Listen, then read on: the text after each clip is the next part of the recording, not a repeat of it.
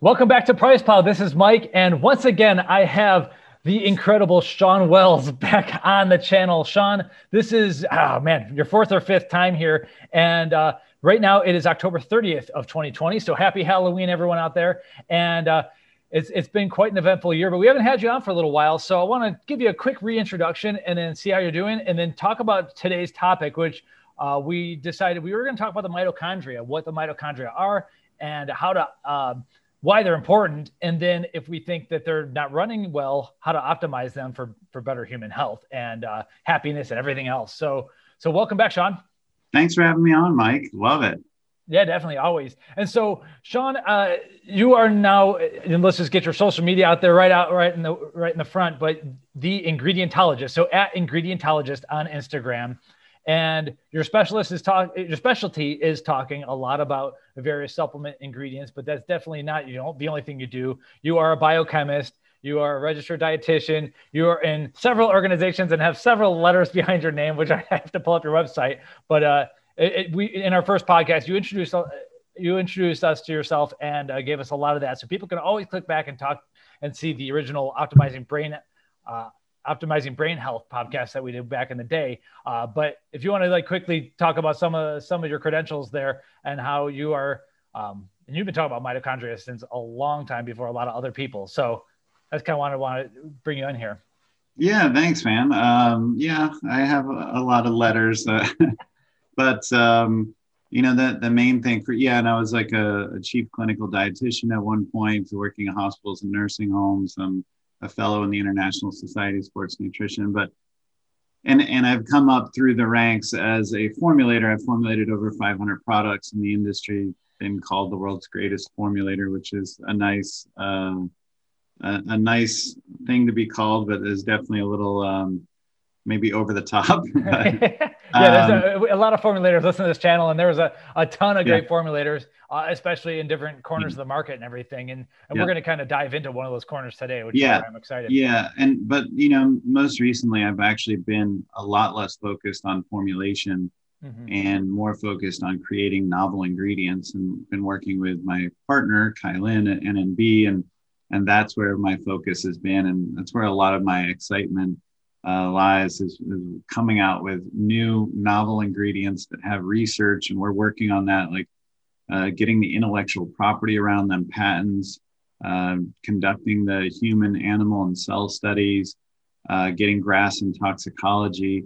So each ingredient we're working on is is a two to three year project to go from conception to commercialization and is anywhere from probably 300000 to a million dollars in investment uh, of which Kylan is, is very uh, gracious to to back like a lot of my ideas. So it's it's a very exciting time for me, and this is where I'm I'm super passionate right now, and, and I feel like I've kind of turned a corner, and, and I'm really not doing as much formulations now. Right, and so and, and just to, for full disclosure, we're also doing some content work with NNB, and that's where we're talking a lot. Yeah. And um, what we, we we eventually we talked about ingredientology in the past where we can help other scientists help create new ingredients as well along with yourself and uh, co-brand them or co-patent them or whatever you got to do. But then we also went back and talked about all right well who is this NNB nutrition company? Who is Kylan? And we told the NNB story. And one of the things that came up there was that this and I'm not saying he'll never do it but there's like no stimulants in this um, in this group of ingredients. This is a everything is going for feeling good but clean energy. And that's like the, the main emphasis is like everything's clean energy. And there's obviously a lot of Shawn Wells going on behind the scenes in this. So um so I want I want to talk about some of some of like w- what it takes to get clean energy because uh, obviously we've seen caffeine consumption rise a ton and a lot of people are just feeling bogged down or they they feel they're not sleeping right. There's a zillion things going on but at the end of the day it seems like we have a lot of just in general ener- energy problems. And that brings us back to the core of like what produces our energy. So um, that's where i wanted to go with this conversation. Yeah and and that's a huge part of who i am to your point. And and i actually have a book coming out in february called the energy formula. Nice. And for me, like, and you know, TeaCrine and Dynamine were, were patents of mine with my uh, co-patent holders, uh, Dr. Tim uh, Ziegenfuss and uh, Dr. Hector Lopez.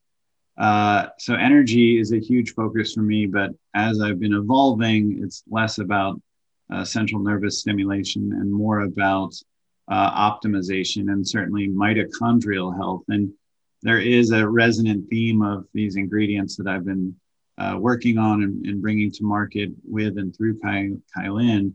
Uh, it would be that it would be um, mitochondrial energy, working on uh, what we've talked about before is insufficient cellular energy states. Uh, that's somewhere that I've been. Like I've had autoimmune shutdown um, with Hashimoto's, fibromyalgia, chronic fatigue syndrome, Epstein Barr. Uh, you know, I've had a pituitary tumor. We've talked about that. Mm-hmm. Uh, I've had just a lot of issues in my life with my health. And I grew up obese and then went anorexic and then became orthorexic.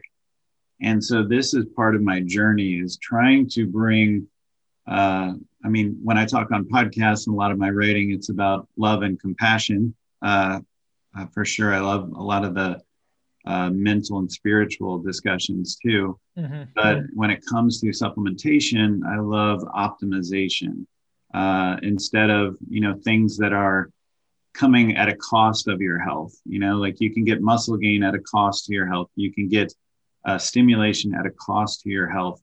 But I like working on the optimization front where you can live longer and live better. You can put more life in your years, not just uh, years in your life. So that's that's where my focus is, and and certainly I think Mito is the next key, or yeah, Mito is the next keto, and right.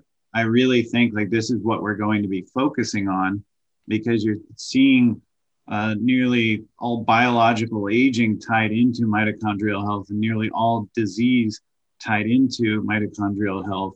And so it's it's the future of health, supplementation, medicine, fitness. We're going to be talking about how are your mitochondria constantly. Excellent. And so how and so I, I think to to back everything up, like how would you define what is the mitochondria? Let's just first off talk about that. Is this just something in my heart? You know, so what? Yeah, what no, it's uh, well, kind of. I mean, it's it's kind of like the the heart for the cell, if you will. It's mm-hmm. an organelle that's that's uh, creating the energy currency for the body, adenosine triphosphate (ATP). And so it does does so through this uh, mainly like the electron transport chain is, is, maybe something you remember, but regardless, the uh, the mitochondria in the cell you probably remember in biology seeing one, but a lot of these energy dependent cells, like in the brain and especially the heart, have a thousand of them. You know, like it's there's a lot of mitochondria, and specifically there's a tissue, brown adipose tissue. Uh, that we've talked about before in, in conjunction with like uh, grains of paradise or, or cold plunging or, or whatever, that the brown adipose tissue is highly thermogenic. And the reason that it's brown is because it's mitochondrial dense. Uh, it has um, it has that that brown color because of all the mitochondria in that tissue, uh, which is just fascinating. Uh, you know, and you only have about um, five six ounces of it on your body, mostly around um, your your collarbone, your your clavicles, and um, it's there to to give you heat thermogenesis and also possibly it could be one of the ways that we have like uh, metabolic advantages certain people like they have this tissue uh, they have more of that tissue and they also have it more active uh, we see that with people that are just you know highly thermogenic they have like warm bodies they have higher you know body temperature they just can crank through food and stay thin. I mean, maybe that's you actually, Mike. maybe you have more brown adipose tissue, but um, you know that's a that's a really interesting one. And like I said, like grains of paradise is one that we know that can enhance brown adipose tissue activity, and doing cold plunges uh, is something that we've seen that enhances the the activity and number potentially. Okay, cool. So to back it up even more, like these mitochondria, do they take the calories I eat and turn it into this ATP, the, which we kind of call the energy currency, or um, does it all? When we eat, like, do we take that food and just turn it into energy, or does there more like quote unquote magic happening behind the scenes? Yeah, I mean that, that's what it is. Like we're we're using uh, carbohydrate, and if you remember, like the, uh, citric acid cycle, Krebs cycle, the triboc- tricarboxylic acid, it's all the same thing. Um, but that's it's that crank, um, and you're you're taking electrons, and and then it goes into the electron transport chain, and and you are creating that uh, that energy currency, the ATP that you're kicking out of this this cycle. Um, you can do that with uh, with fatty acids. You can do that with uh, carbohydrate, glucose, um, and you can do that with ketones. And like ketones um, really are interesting to me because like with people like me that have metabolic dysfunction, uh, that were obese, that were insulin resistant, were uh, metabolically dysfunctional that it bypasses some of the issues at the secondary complex of the electron transport chain um, that can cause those insufficient cellular energy states.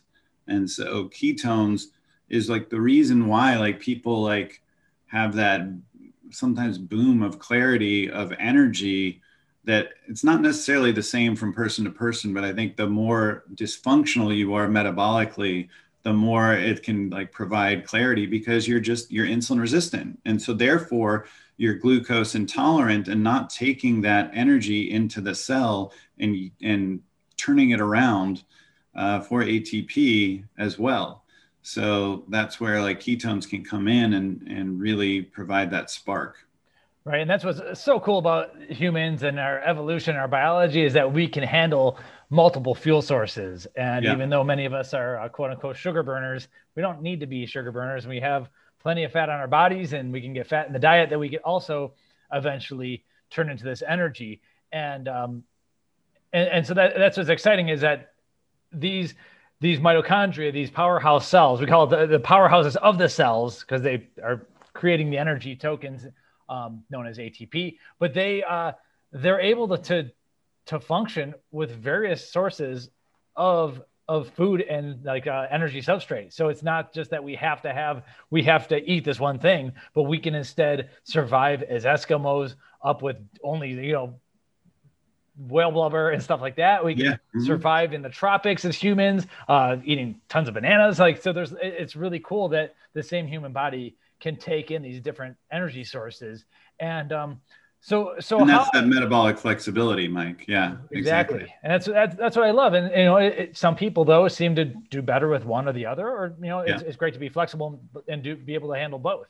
Um, now, so for someone listening to this, like uh, it sounds cool. Like I would love to have like a little uh, meter that shows me how good are my mitochondria running in general. Like, so yeah. how do I tell if my mitochondria are healthy or not? How do I tell if I'm uh, metabolically dysfunctional, like you said, or have you know some of these uh, some of these quote words like uh, like insufficient cellular energy, which we could talk about a little bit more. Yeah. But how do I how can I gauge if I think my mitochondria are running okay? I have a simple way. I'm uh, actually talking to a friend of mine that's that runs this company called Mychon that's working on a very advanced testing with humans that actually can can freeze uh, your sample and then look at it at a lab and get back to you the results of how your mitochondria are functioning. Would this be, would it be a tissue sample or a blood sample? It's a swab actually, uh, and it's really interesting. It's not out yet.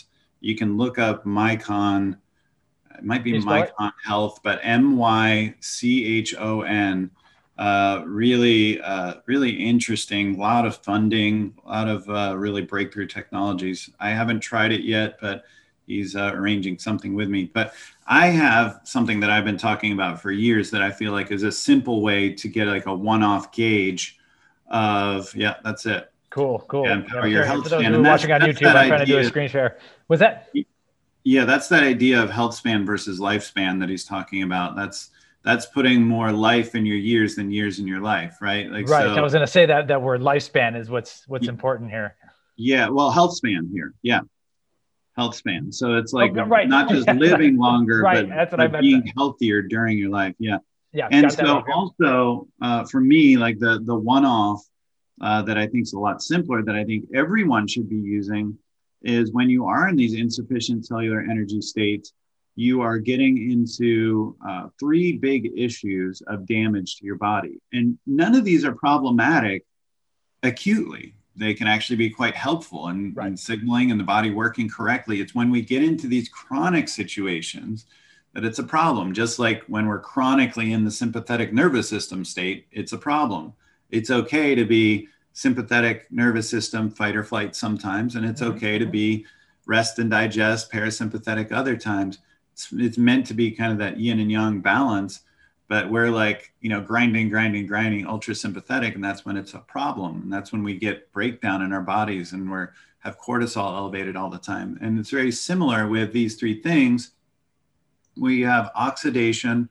You're kicking off lots of free radicals uh, with uh, improper uh, efficiency of the mitochondria, either through the mitochondria functioning very well, or a way you can gain efficiency is to have more mitochondria around, which is mitochondrial biogenesis. Um, and then, uh, besides oxidation, there's inflammation and that is causing damage to the tissues. And again, inflammation can be good with like an immune response or mm-hmm. after a workout, or you know, it's a good signal. It's it's things working correctly, and that's okay. But chronic inflammation is not. And you know, you talked about things like the seed oils and uh, all these things that can. we're going can, there, yeah. Yeah, that can cause chronic inflammation. These ultra processed oils, these ultra processed foods with all the sugar, et cetera, et cetera, without the fiber without the resistant starches. It's very different when you eat whole food versus ultra processed food.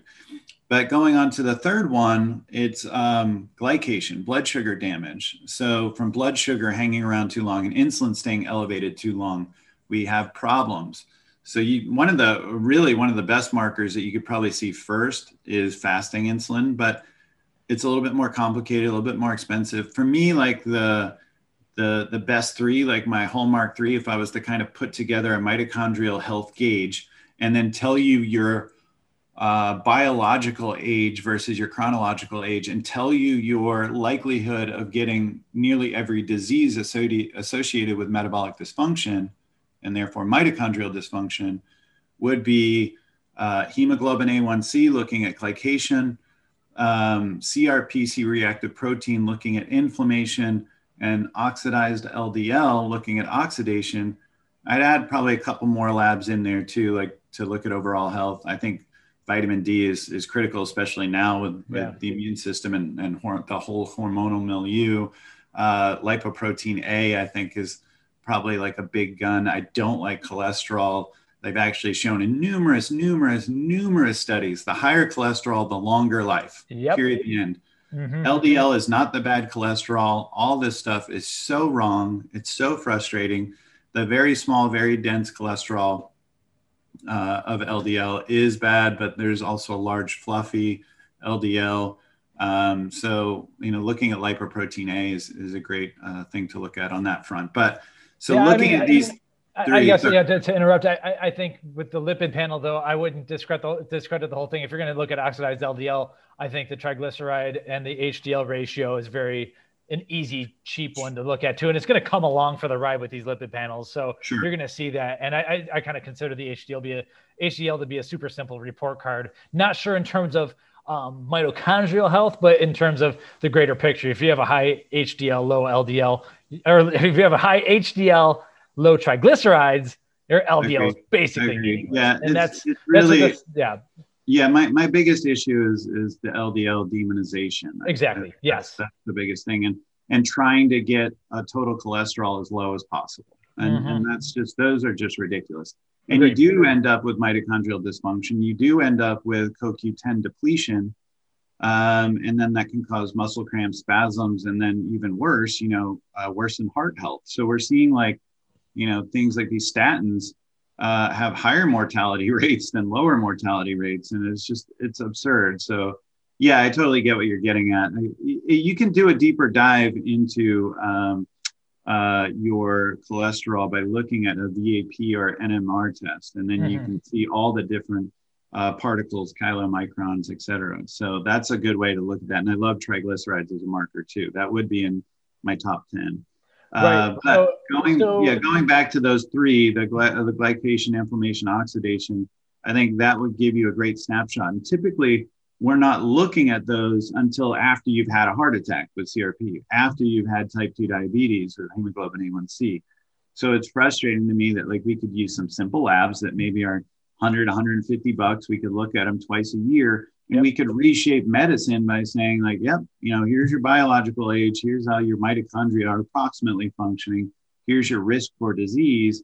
You know, you need to start looking at this. You need to start making some changes uh, to your lifestyle you know, de-stressing, eating a healthier diet, getting some exercise in, et cetera, et cetera, that you can age better. And we're just not looking at these. Yeah, definitely. And yeah, I, I know uh, business, con- no business, whatever conflict here. Uh, I go to requestatest.com. That's where I get my labs. And you order the labs, have them sent to your nearby uh, either LabCorp or Quest Diagnostics. Have a scheduled appointment there. It really couldn't be easier and it's not that expensive. I mean, it, yeah, it is money, um, and you can get out of control, and you can have them draw a lot of vials of blood, but you can get away with yeah these three or four important ones for around uh, yeah I'd say under 150 dollars, and you could um, you know the metabolic panels and lipid panels are super cheap at this point. So yeah, yeah. add a little yeah. bit more to the for the CRP, add a little bit more um, if you wanted to get an extreme. Uh, oh yeah, so add in a little bit more for the A1C if that's not already added, and then you already have pretty much a lot of the most important things there. Um, and it's good to see. So, I, I, but going back even further, like, can you feel like, it, is there a feel? Like, I'm, I'm guessing that if you have a high A1C, a high CRP, and a lot of like damage from oxidized LDL cholesterol or whatever, um, a lot of oxidation in general, I have a feeling you're just going to feel crummy. Like if oh, people out there are listening, you might not even need to have a test to know that maybe like things aren't running optimally. Like, is there just a good litmus test of like, I don't know, like the funk in bed or something like that? No, you're you're spot on. I mean, uh, cellular energy translates into life energy. Like what we call energy or vitality or whatever.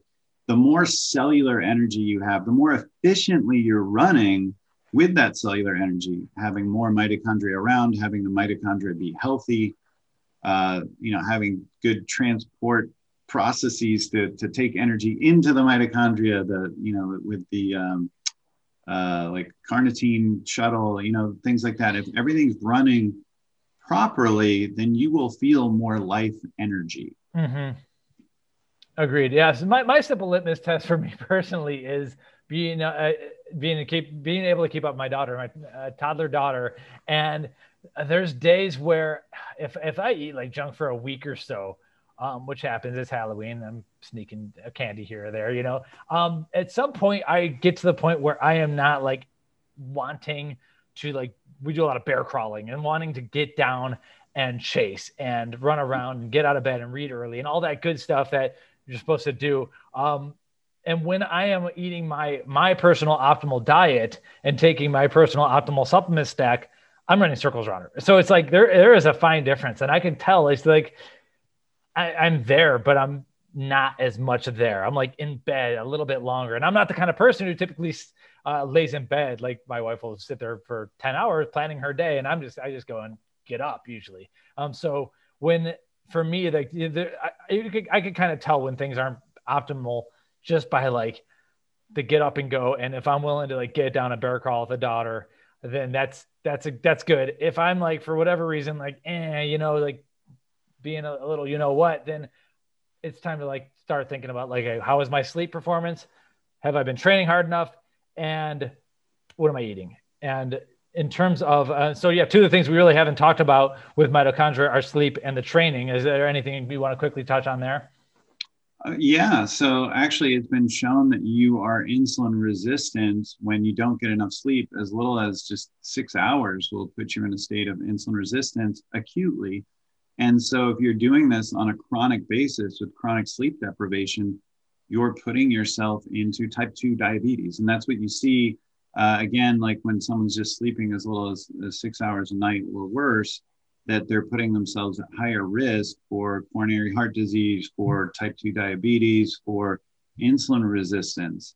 And so you literally uh, have less energy. Um, your synapses fire more slowly when you don't get enough sleep. So that brain fog you're feeling is real, and your desire to grab sugar and caffeine and and compensate is real.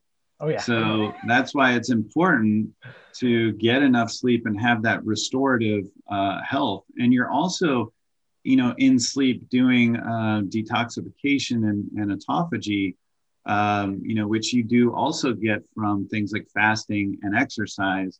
Uh, people just think it somehow is only associated with fasting, but it's associated with with sleep and exercise as well and it's important to have that restorative time that's like just like i was saying before like in the autonomic nervous system like that rest and digest mm-hmm. needs to be balanced with the fight or flight um, you know so that you can uh, be it's uh, here's another example like with you know you mentioned uh, training and exercise is that sometimes you can exercise too much and you're not just overtrained you're under recovered that's the other yeah, term, you know, right. that, that we're talking about. Like, like you could maybe double your training, but you would need to markedly change your eating and sleeping mm-hmm. to compensate for that and in hydration and other things. So it's, it's, you can look at it as, as under recovered. And so we need, we need to have some balance and, you know, sleep uh, certainly is a big component of that. And so I'm a big fan of sleep hygiene,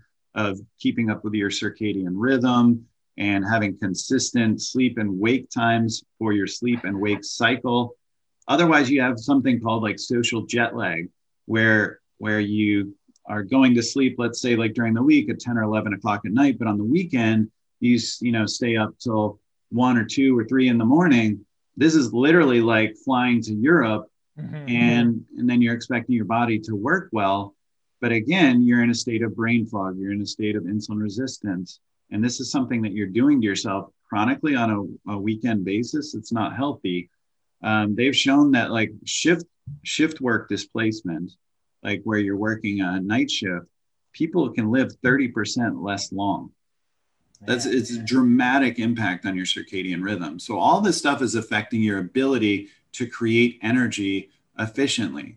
So if you work with your circadian rhythm, if you work with your biology, if you give yourself rest time, if you nourish yourself, then you can allow for efficient mitochondrial cellular uh, energy. Gotcha. And uh, funny enough, though, I think tomorrow night or the night after is going to be daylight savings time, of course, everyone's favorite. I swear, someday I'm going to run for political office, and my one, I'm just going to run on one. Get thing. rid of it. Yeah. one thing. That's all I have to say. Yeah. getting rid of no, and, and there's time. data on that. there, there's data on that. There's data on greater motor vehicle accidents. Oh yeah. Of that change, there's uh, greater mortality risk. Um, Surgery. I wouldn't uh, want to touch a surgeon. Like yeah, if, yeah, exactly. Know. So what? Um, do you have a quick like life hack for what? How are you approaching daylight savings? You know you can start changing ahead of time the time you get up or go to sleep in relation to it to help yourself adjust so it's not as abrupt. Uh, you can play with things like uh, you know a sleep mask or or you know blue light exposure in the morning depending on which side of this you're on. Mm-hmm. uh, but yeah you can do some hacks where it's not as as abrupt and you can kind of plan ahead and then also those you know maybe that first week you also don't do anything that's too mentally intensive to your point like a surgery. I i, I agree. I certainly wouldn't want to have a surgery on november 1st or something. So right um, okay know, cool. that, that is something that you can look at for sure. Yeah thank you. Awesome. So uh, back to the mitochondria. Um yeah the one thing I, I noticed for me personally and uh, obviously i don't have the mitochondrial swab or anything but i am I, I like training in the morning 9 a.m. like sometime before 10 a.m. seems to be my best. But um, high intensity interval training for me, like if I don't get uh, if I don't get going hard for at least like just five minutes, and it's not five minutes straight of of, of HIIT training, it's just even just like five cycles on one minute. Um, things aren't just don't seem as good. Like the the high intensity interval training, the the the sprint setup, even if it's just a little bit, really just seems like just alter my day. So that's like the one thing where I could just kind of tell things are firing better after I do it. Of course, the first few minutes right after it kind of suck, but then like once you've recovered and everything, um, that that's that's a big one for me. But um, yeah, so that's that's mitochondrial uh, hormesis or mitohormesis. I mean that that's ideal. Like when you're when you're challenging your body with the right level of adversity, it's staying in. If you look at like a bell curve kind of that center area would be the ideal amount of hormesis, which we, we call eustress, in that stress bucket called allostatic load. And if you're on either tail of that bell curve, it's either not enough stress. So think low intensity, steady state exercise is running on a treadmill at the same rate. Yay. Or, or there's an area of too much stress, of distress. That would be like your your overtraining of like trying to do high intensity interval training for hours. Mm-hmm.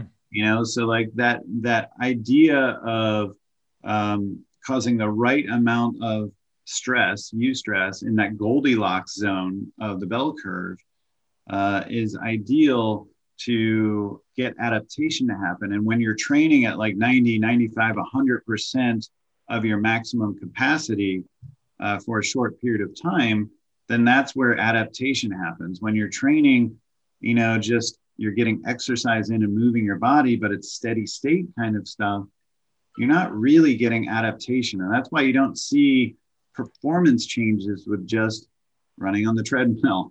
Right. You see kind of like, hey, he's good at running on the treadmill.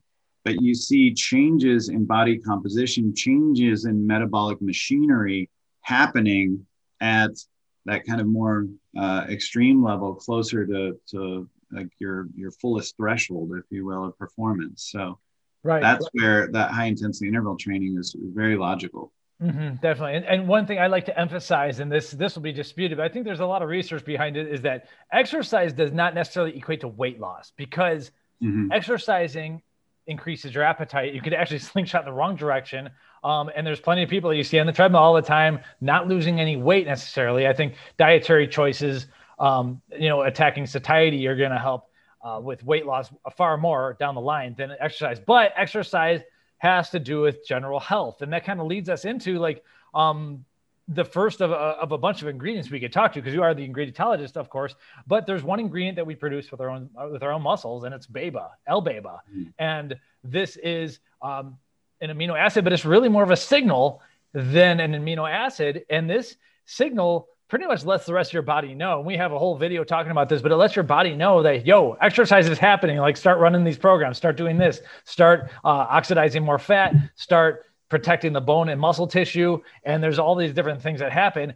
And to me, it just seems like, it seems like it, it and I don't have any evidence for this, but it seems like it activates harder when you train the high intensity interval training style. Um, so one of the ingredients I do love is MitoBurn from NNB Nutrition and the BAIBA because it does seem like when I do do the, the low intensity steady state tile, type of exercise, it does seem to like make it happen a little faster and give it like kick it up a notch without having to do the stimulant stuff, which of course I am not a, afraid of stimulants, but I've uh, I've cycled down on my stems a lot in the last month, and I, I, I, was getting bad for a second. Let's just put it that way. So um, I'm back down to like I can handle just two cups of coffee in a day, and I'm happy, and I, that's where I like it. So you start to feel these supplements as we're testing some of these different supplements, and the MitoBurn L-BAIBA is one that it turns the lower intensity steady state training into something more for me personally. So um, so yeah, I don't know if you, uh, uh, uh I don't know if you yeah. have anything to add there, but yeah, no, that, that, that's I totally agree. It's a really like one of those um, miracle ingredients that's you know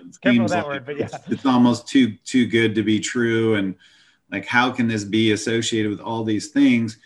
It's because, like you said, it's a signal for intense ex- exercise. So therefore, you know, we have data on it. You know, in, enhancing autophagy, enhancing uh, lean body mass reducing fat mass, helping with um, you know fuel utilization and glycogen storage, and uh, improving uh, bone mass, improving like um, a lot of the the different processes that are that are improving VO2 max, and you know all this stuff. It's it's just crazy. Like it it just literally seems like this is ridiculous to almost make these claims, but it's it's because it's the signal for intense exercise. And like you said it could augment i like to think about it as an exercise yeah. augmenter uh, your exercise so that your body sees it as we're working out even harder than he actually is. Like it, it's like you getting extra reps or extra steps out of out of each workout. So yeah it's a really cool ingredient.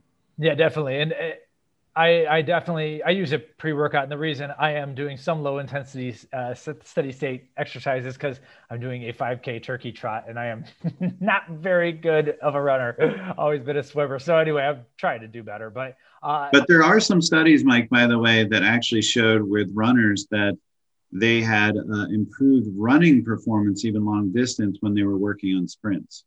Uh, definitely, yeah. Mm.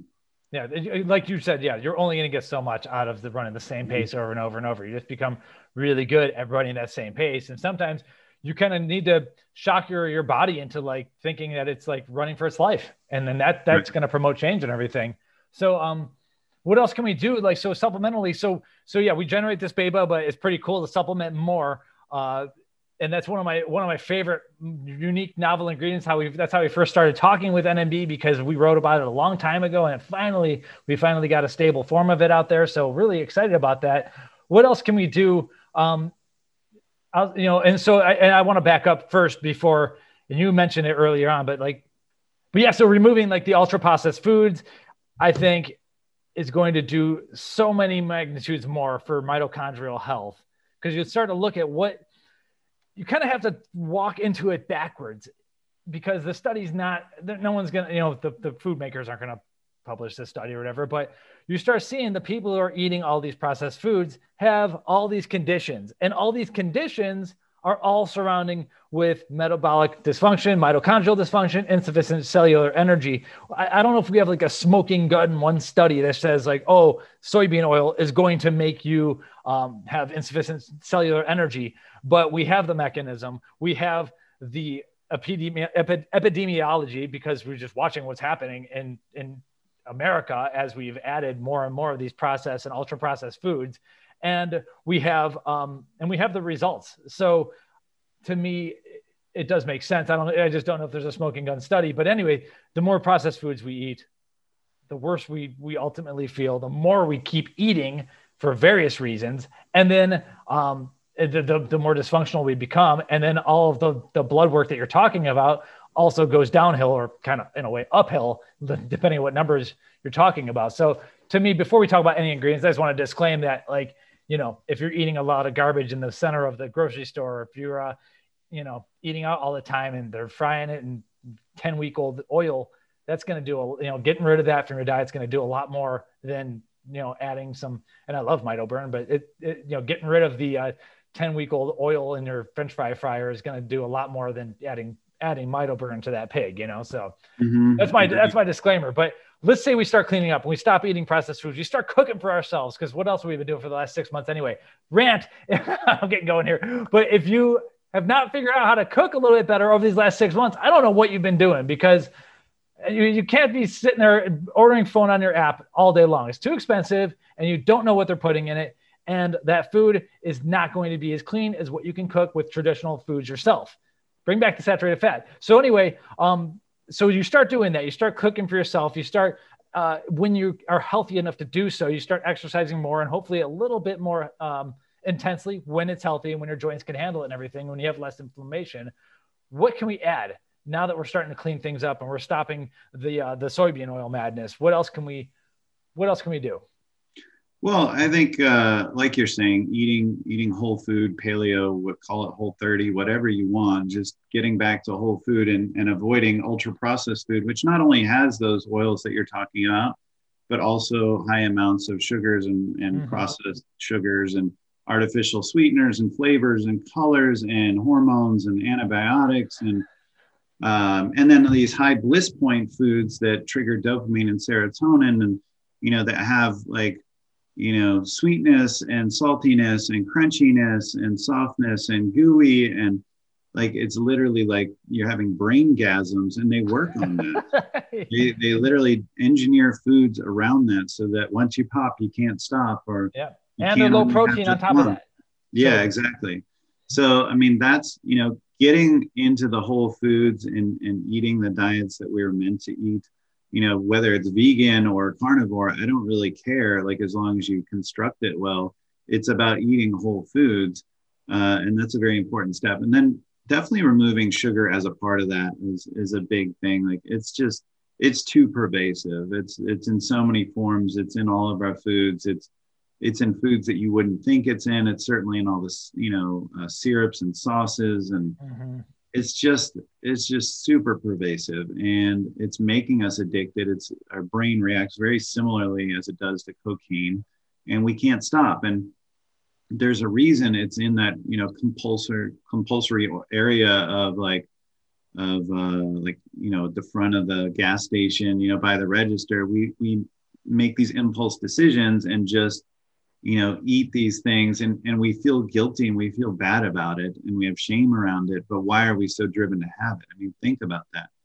And it's because they've been engineered that way. It's because we're sleepy and we don't have enough cellular energy. So we go back to like impaired decision making. You know it's much harder it takes more energy to make new decisions to make these healthier decisions than to fall back on your bad decisions like the mm. kind of your your what you're comfortable with so, I mean, that happens when we're tired.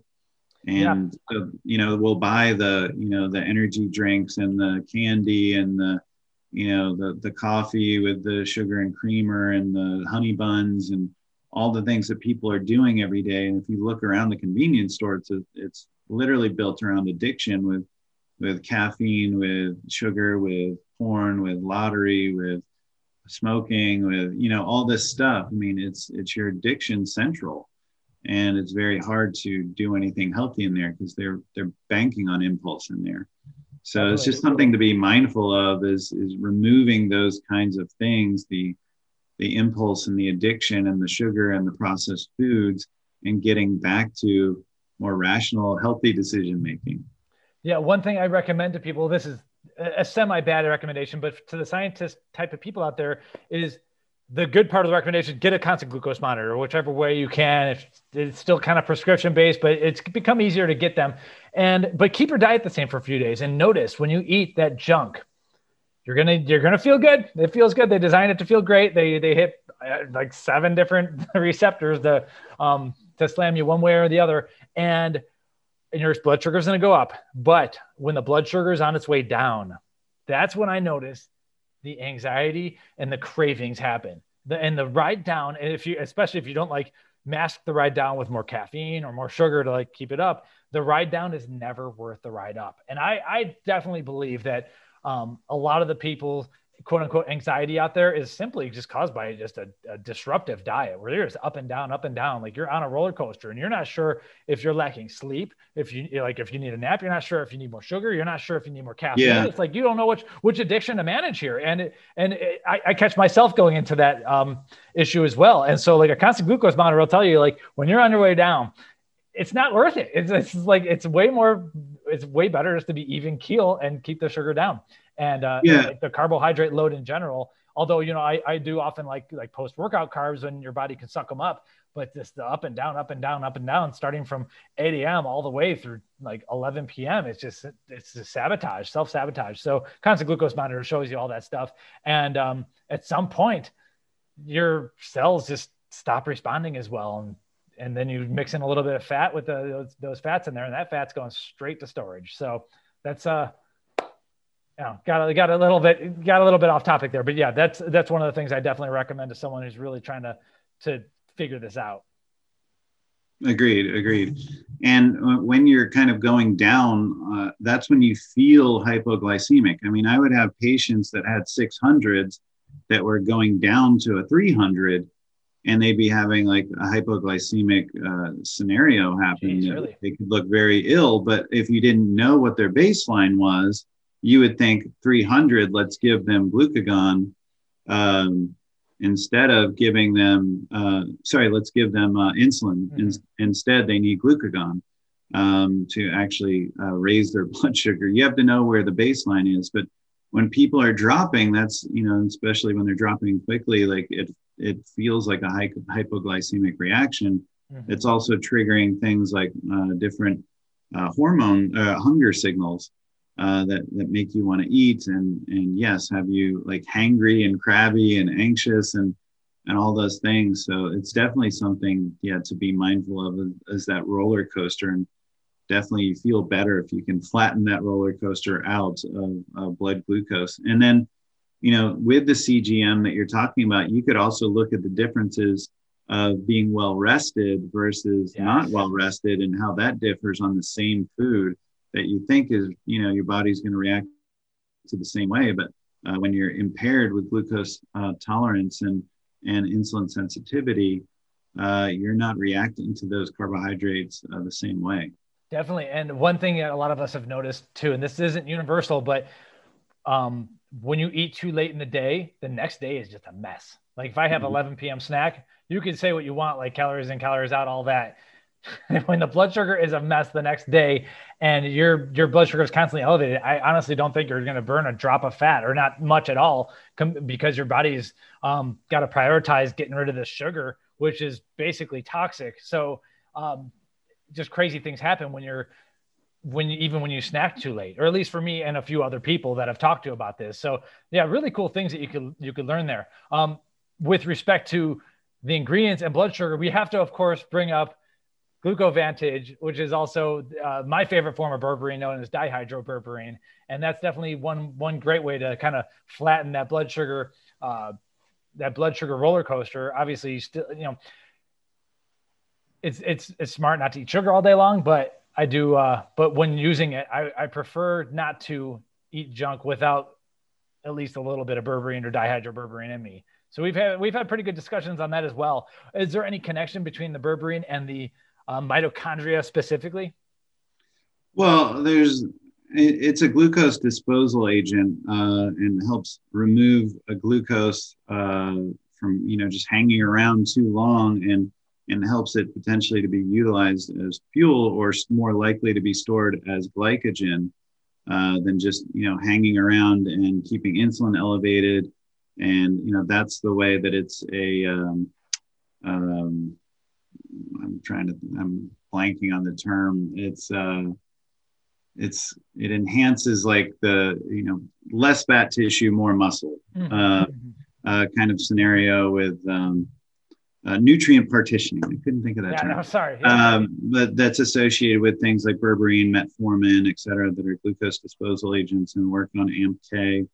But beyond that, uh, it has been seen as mitohormesis uh, impact. So uh, it does cause the mitochondria a little bit of stress, and that's been misinterpreted in the past that metformin or things like berberine might actually have a negative impact on aging for that reason. But we've seen studies with metformin where people are living uh, two years longer just from that.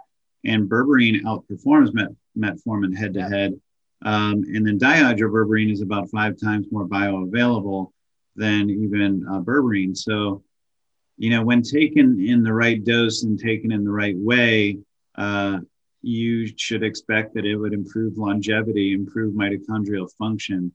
And that's what we're seeing. And, and it's really exciting because there's there's very few compounds that, that are like that. And for this reason, it's the number one thing I recommend in terms of longevity and health. I don't know anything that impacts health to that degree. Like there's a lot of stuff I take for health reasons, but if I if I was just to say be on one thing, it would probably be that. Yeah, dihydroberberine is insane. Like, um, I, I have trouble.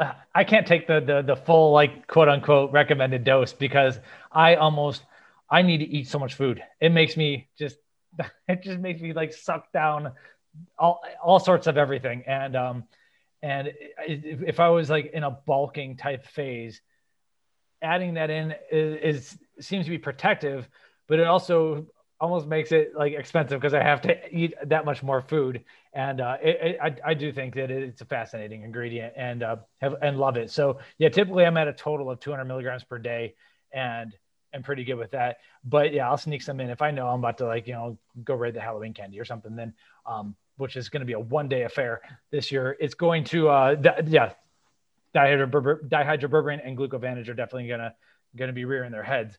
One ingredient we haven't talked about um, yet here is the form of the curcumin metabolite known as tetrahydrocurcumin. And one of the things that we saw is like this is um, it is an anti-inflammatory type of ingredient that uh, seems to be beneficial for like things like joint pain and all that.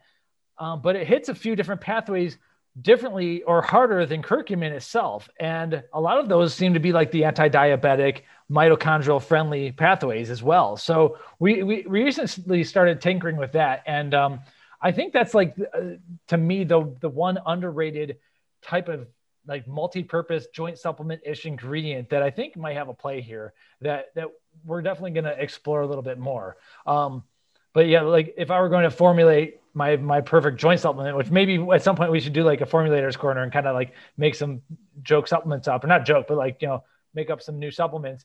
Um, I would do a, a, a stack of this tetrahydrocurcumin, which is known as uh, from NNB Nutrition, alongside of a a solid uh, standard curcumin supplement, um, like maybe a Curcuwin or something like that, and um, and stack them to get the best of both worlds. But there seems to be a, a, blood sugar lowering impact from this form of curcumin. Maybe not as much as as GlucoVantage or dihydroberberine, but there definitely seems to be something there. And one thing I'm noticing is that when I and there's a little bit of a compound because I'm drinking alongside my coffee, but when I drink it alongside my coffee, I do seem to be a little bit more uppity and um and there might be a little bit of a nootropic effect from that as well. So that that that's one ingredient that I'm thinking like all these things are surrounding the mitochondria, and there might be a little bit of a play there.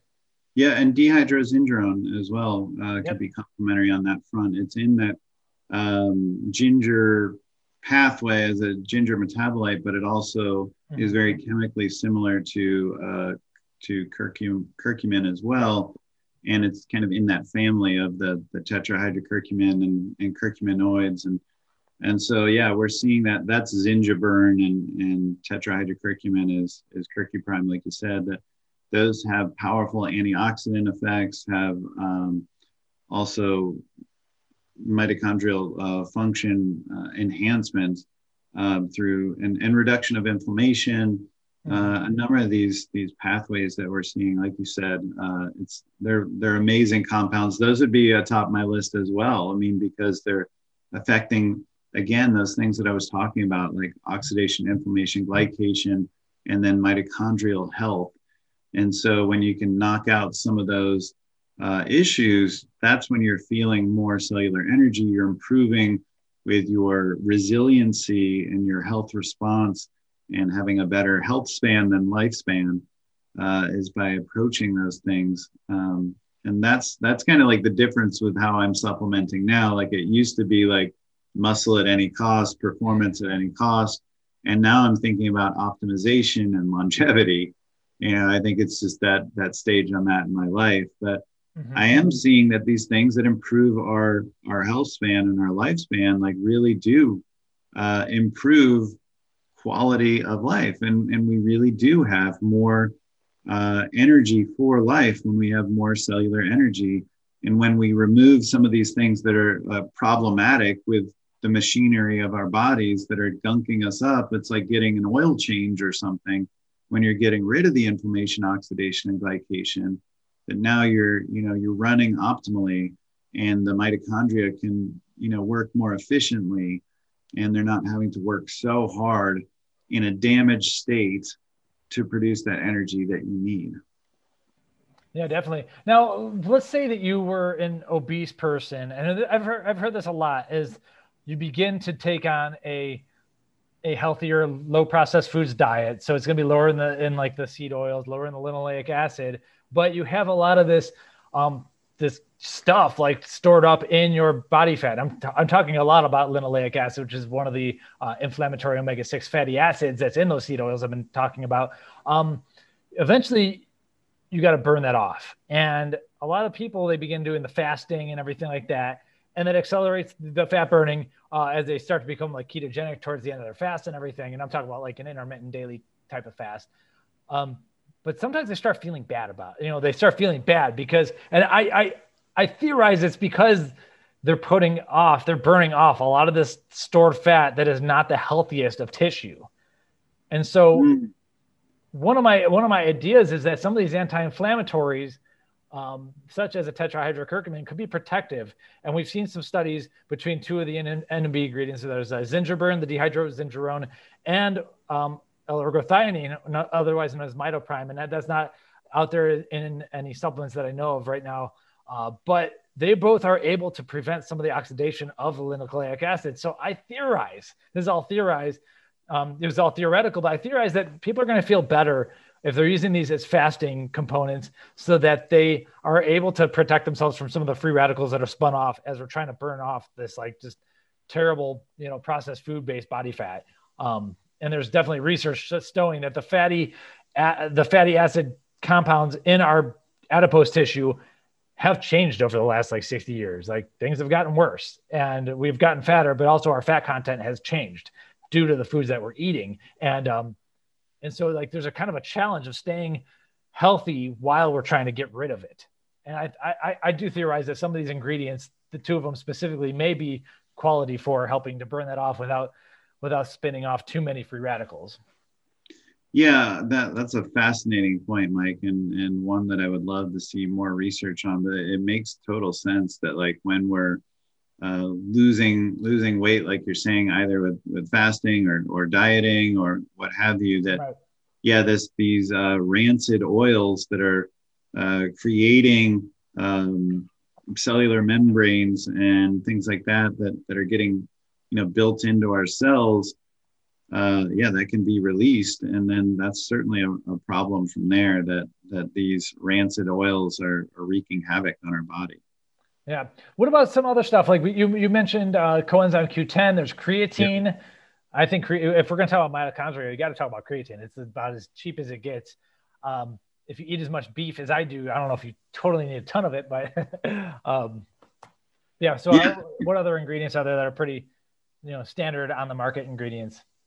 Yeah, and um, well, there's there's ones that are specific to the mitochondria. I would say like PQQ and CoQ10. Mm-hmm uh, that work along that electron transport chain and, and are very uh, helpful in terms of energy production. Uh, certainly, if you're on a statin, that, that is a must to be on one, or if you have heart problems, that is a must. Mm-hmm. Um, to your point, uh, some of the things that would affect methylation, um, like DNA methylation, uh, are, are wonderful, wonderful to have, like creatine, like betaine. Um, I would look at some of the other methylating B vitamins like methylcobalamin and 5-methyl tetrahydrofolate uh, as well. And then I like some of these ingredients. I'm really looking into kind of the NAD boosters, uh, NAD to NADH yeah. uh, ratio that happens in that um, Krebs cycle. Uh, you want to skew things more towards the NAD side of the equation. And so um, NR nicotinamide riboside has been looked at that. The, the data on it's not very compelling to me. The data is much better with uh, NMN, nicotinamide uh, mononucleotide, uh, but you have to take larger doses. Hmm. Um, you know, we're seeing it probably be like one to two grams. And so that's a lot higher than most people are using. Um, but there's issues with NMN with stability um, some with bioavailability with delivery. So that's actually something we're, we're looking at pretty heavily with, with NNB is, is coming out with one that has enhanced stability that isn't as affected by light, heat, and moisture, and also has better bioavailability. But uh, there's another way actually doing um, intranasal NAD seems to be somewhat effective. There's not a lot of data on it, uh, but a lot of the anecdotal data I've seen is, is pretty good from people and then IV NAD is is really good, but it makes you feel nauseous, and you have to do it over about three or four hours. Hmm. It's a little bit of a brutal process. Um, actually, uh, vitamin C helps with mitochondrial health as well. Um, that's something that I think uh, you could definitely take more of, especially during this period of time. And as you pointed out, um, ergothioneine uh, is a wonderful mitochondrial antioxidant, not just cellular antioxidant, but mitochondrial antioxidant that, that will protect the mitochondria. And we have unique machinery for in our body with the uh, ergothioneine transport. All right, we're all right. I apologize for the delay. okay, apologize for breaking that up there. We uh, had a little bit of a scheduling problem, but um, also, I've joined the likes of Hillary Clinton, Barack Obama, and Mike Pence as someone who's, if you've been watching it on YouTube, my, I've had a fly flying around me for too long, and I was not able to take care of it during the break. So if it comes back, I'm just gonna have to swat at it, Shawn. Um, so anyway, that fly is brutal. It was like five minutes. Uh, anyway, we were talking about supplement ingredients. We were getting into creatine, talking about betaine. I was actually going to ask about throwing um if we had a mitochondrial dysfunction, and the sugar just wasn't burning anymore. Sugar burner no more. Um, can we just throw ketones at the problem? Because I was going to think about L-carnitine to transport fatty acids, but also uh, can I just throw BHB and MCT at the problem, or um, as a way to kind of like just try to assault some secondary fuel into the into the situation, or do I need to like get unspun first and then um, try to go for keto adaptation? Like, what would be your take there? I think it's both. I mean, there's that endogenous versus exogenous discussion. Like, do you impair endogenous production if you're doing exogenous? And maybe for like a period of 30 minutes to an hour, you are, but you're also upregulating um, the transporters, the MCT transporters, uh, monocarboxylic uh, acid like transporter. Uh, so you know you're enhancing the ability to take up ketones and use them for fuel by giving more. And i think when you're in periods of low energy like i said you can have impaired decision making you can grab caffeine and candy bars and you know whatever. So getting ketones can help you with your longer intermittent fasting help you with that uh, post lunch lull that you might feel in the afternoon. And i think that's where like mcts and ketones could be helpful for that. And they could also like get you deeper into a fast like with um, you know enhanced levels of ketones. So the, they have strategic purpose. I like using them um, i'm a big fan of the c8 mcts which uh, uh, NNB has um, as uh, a c8 advantage the powder yeah, and then uh, Keto Advantage for the active isomer of the BHB salt. Um, so that's like the R or DBHB in sodium, magnesium, and uh, calcium. You can do potassium, but it's it's a lower uh, yield and it's it's less uh, stable.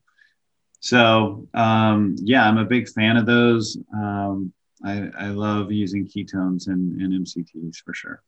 Mm-hmm. Yeah, it's uh, there's definitely with MCT there is a study showing that they it did seem to improve keto not keto adaptation, but it seemed to bring down the amount of keto flu people were getting because yeah there's a transition point where if you're like okay this let's just say you've been eating a standard American diet for a while this is clearly not working for me anymore I'm fat and I have all this energy on my body yet I don't feel energetic like there's something wrong here. Uh, that's when it's time to try something different. And the other, the, the, the, different thing outside of removing processed foods is to start to go the low carb keto route and see if your body can utilize these ketone bodies as, uh, as the energy substrate instead.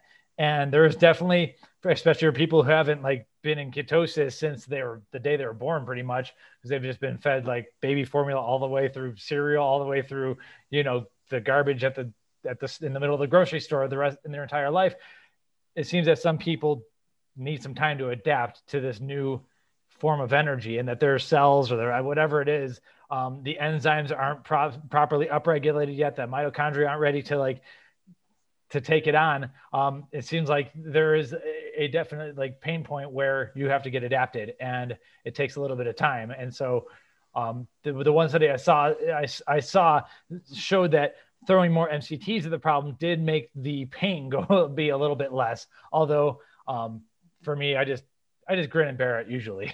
so. Yeah, a, lot of these ingredients are going to help with that transition if that's an issue for you. Uh, GlucoVantage would help as as well with, with, blood sugar, um, and and possibly BAIBA, like be, because I where you have keto flu is is like you're saying, uh, alluding to, is, is when there's a bigger transition to switching fuel sources. So that would be if somebody has less muscle mass and maybe isn't doing resistance training. That would be uh, when someone's less insulin sensitive. Uh, and that would be when someone hasn't done low carb or ketogenic dieting and is used to having a high carb, high glycemic diet uh, things like that. And you know, when they're less active, it's like they're when you're more active, when you have more muscle mass, when you're used to doing low carb, then you're you have a higher carb tolerance and you're also metabolically flexible. And so that'll allow like you to transition easier back and forth to these fuel sources without having as much of these flu-like symptoms. I mean, it, it's literally like a junkie coming off of you know cocaine or something when you're when you're you know used to having so much sugar as well to you know reducing that to almost nothing. That can be a difficult transition. So that's what I've seen.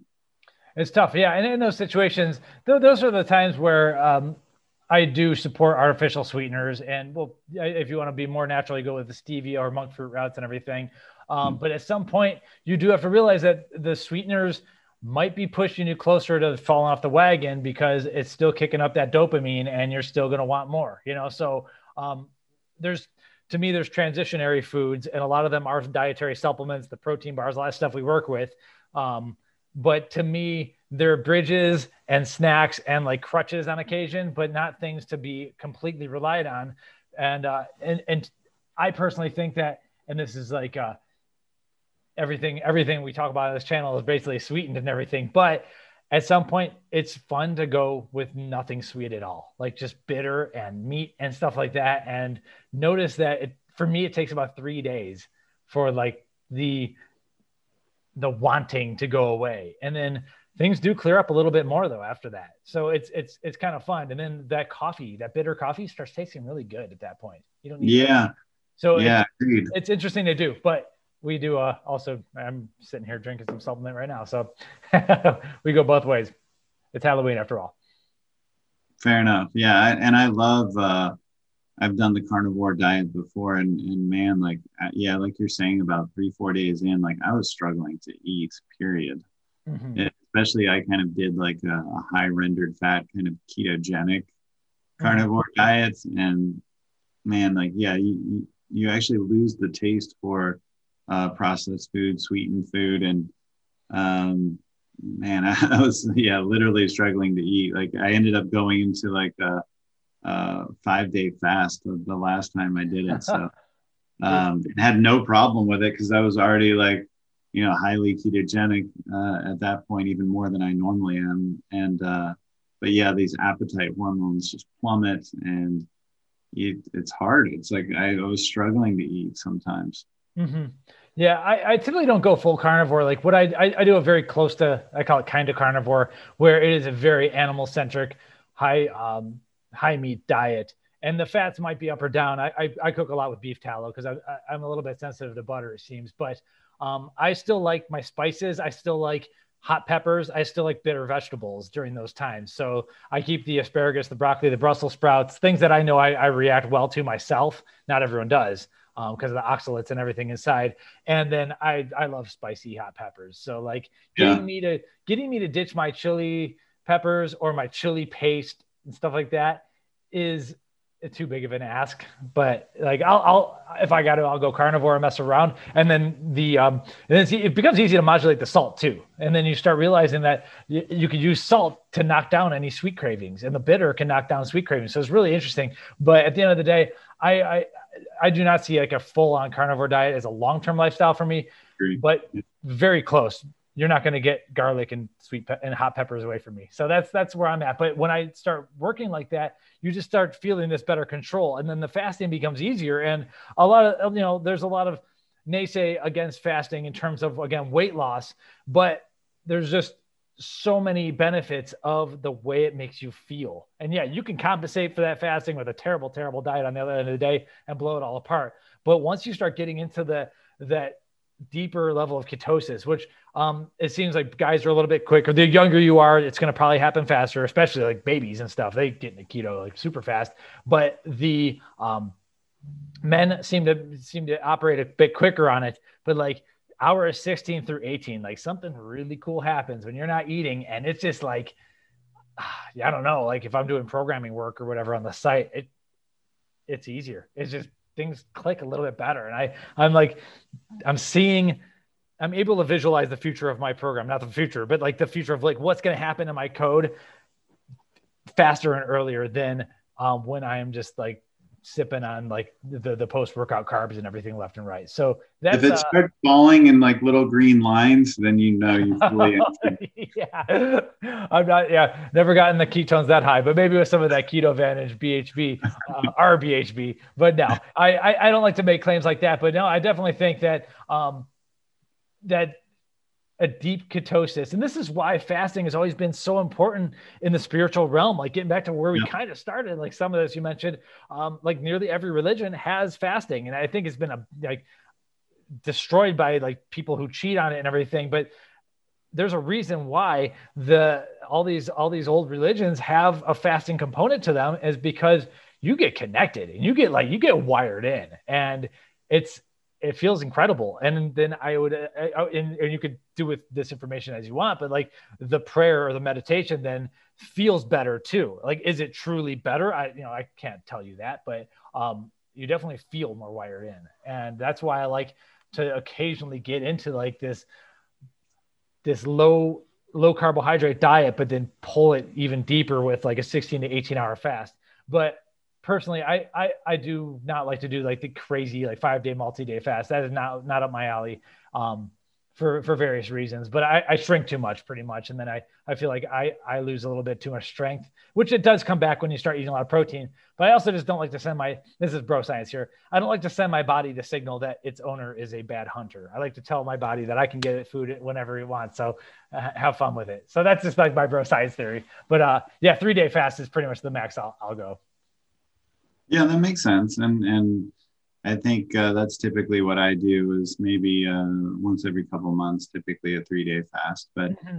it's uh, it's actually great for uh, mental resilience as well to let yourself know that you will not die without food. Yeah, that you're right, just right. fine without food. That you don't need to have food when you're sitting with friends. That you don't need to have food when you go out to the movie theater when we were doing that or you know these other things all these places that we have food and consider food a you know an essential part of all these uh, gatherings.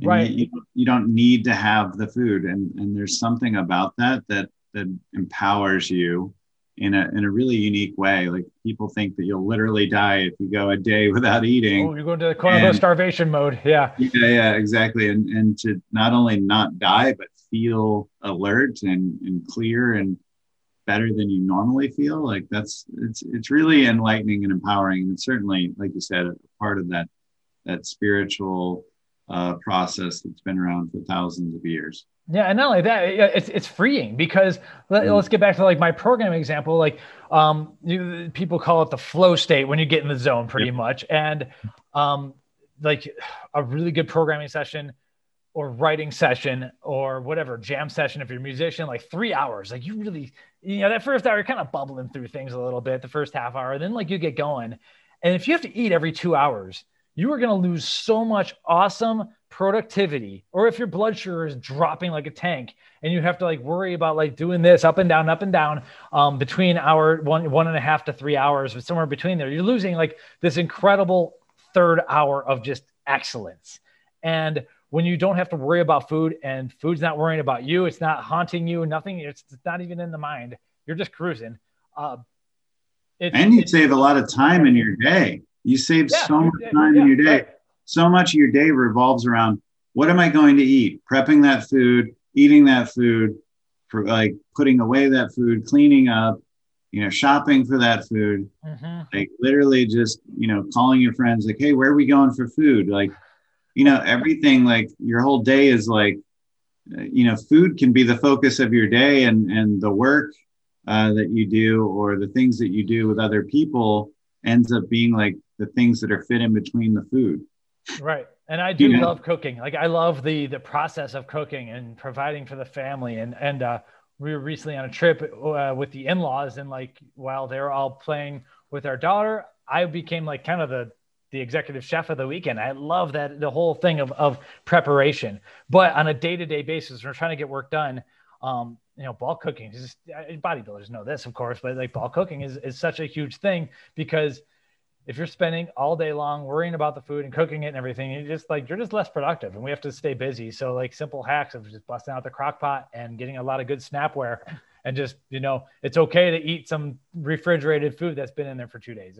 You know it's not gonna it's not gonna hurt you, and uh, it's gonna save a lot of time too. But yeah, the the best time saver is just going on that that intermittent fast and just not worrying about it for a while. It's it's freeing. and some people don't even understand that. And I do suggest that people at least try to get to that point, and you're you'll eventually, once you've catered your diet towards something that's um, acceptable for that, you're going to start feeling better too. And that's where I think the mitochondria are starting to feel freed up as well. I think the freeing is a physical and kind of a mental thing. Yeah, totally makes sense. I totally agree. Uh, yeah, well, yeah. on the same page. Where do we disagree on, Shawn? yeah, I don't know. I don't. I don't know, Mike. I think we're we're we're pretty much synced up. Yeah. And, and, I think. Yeah, I, I think my my biggest driver is though. I'm probably a little bit more pro carb than you might be. Yeah. Um, at least in certain situations, but I'm probably a thousand times more anti seed oil than most people are. So it's like very similar opinions. I just think you know. Um, we we think that there's different ends of the world, I guess. agreed. Agreed. I appreciate you you having me on, and and yeah. uh, definitely want to do more videos.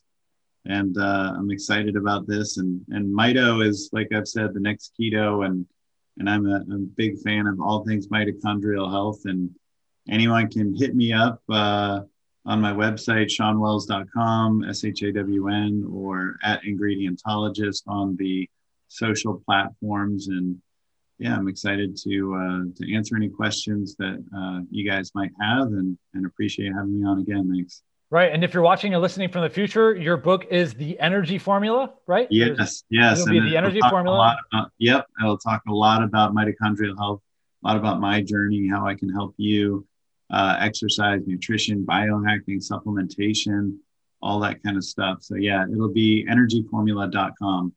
Okay, awesome. I was going to say, where can we sign up if we're watching not in the future and we want to get notified? Are you going to have a little? Are you building a list over there? Or? Yeah. Uh huh. Yep. Exactly. Energy formula. It's not up yet. It, oh, I was to say that's a nice. That's, gotcha. Good thing mm-hmm. I didn't do the screen share on that. But yeah, mm-hmm. uh, that's a that's a nice domain you got there. All right, sweet. Well, Shawn Wells, once again, thank you so much. Uh, we'll we'll have this video up and we'll be sharing it. And at Ingredientologist is you can Shawn. And we are, of course, at PricePlow. And check out some of the articles that we'll have linked in the YouTube description, where we're going to talk about the, not just the whole mitochondria story, but also some of the ingredients that we've discussed because they kind of go in different directions, but they all work with this whole attitude around clean energy. So thanks again, Shawn, and thanks everyone out there for watching and listening. And uh, that fly didn't come back, so I will I will get it. See you later. All right, thanks.